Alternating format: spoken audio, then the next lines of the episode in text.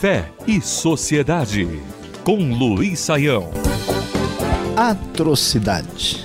Depois de milênios de civilização, a humanidade ainda está um tanto quanto preocupada e perturbada por causa de todos os anunciadores e pregadores de alguma religião. É interessante que a maioria das religiões tem uma espécie de discurso pacífico, discurso bonito, quase que como um departamento de marketing dos seus próprios desejos e interesses, e sempre apresenta o lado mais simpático, agradável, pacífico e convidativo da sua expressão de fé. Mas o grande problema é que, olhando para diversos cenários do contexto mundial e histórico, ficamos um tanto quanto preocupados com a expressão da religião.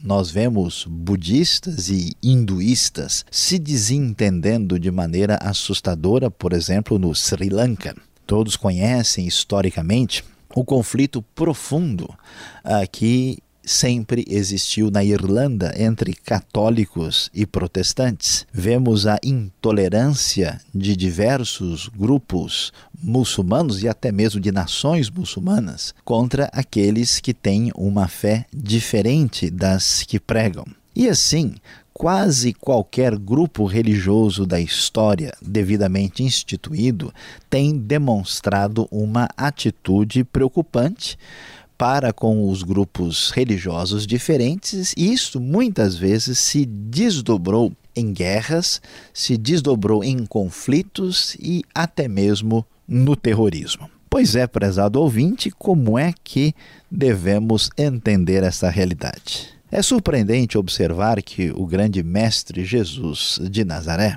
nos seus dias, teve muita dificuldade de conversar especialmente com os religiosos, religiosos que tinham perdido claramente o foco da fé e que não conseguiam entender as palavras do mestre. E o que vamos descobrir neste confronto de Jesus com estas pessoas é que Jesus viu mais esperança em prostitutas, em fraudadores do imposto da época, do que nessas pessoas.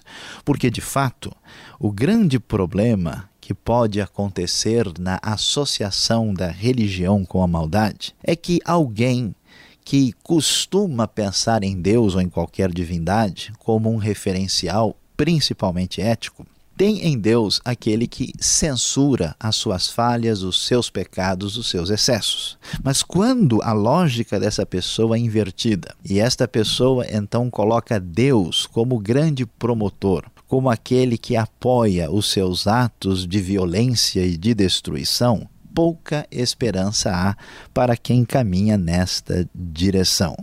Quando alguém imagina que Deus é o seu grande aliado, na hora de destruir, de matar, é muito difícil levar esta pessoa novamente a refletir e a pensar. É assustador, mas é verdade. Muito daquilo que tem sido chamado religião através da história não passa de atrocidade.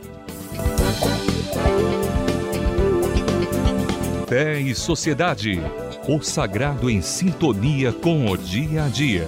Realização Transmundial.